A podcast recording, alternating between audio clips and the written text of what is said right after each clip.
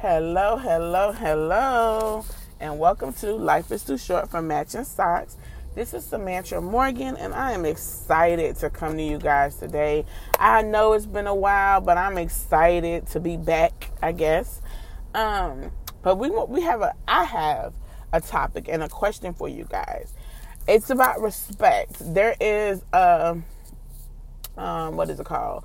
A video that's going around of Maya Angelou checking a young lady. And I don't consider it checking. I think she was just letting her know that, you know, you have you you're not my friend.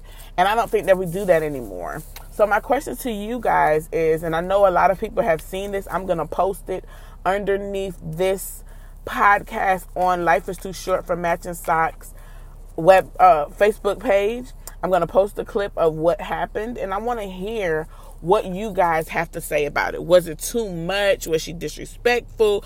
Do you think she could have did it a better way? Was there a way to do it not in front of all those people?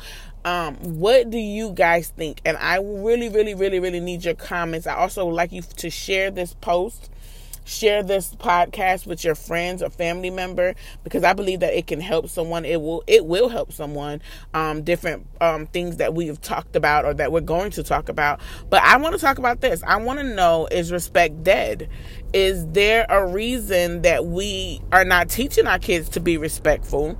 If you feel like that what happened was disrespectful. So comment below this post and let me know. To my queens, I salute each and every single last one of you guys.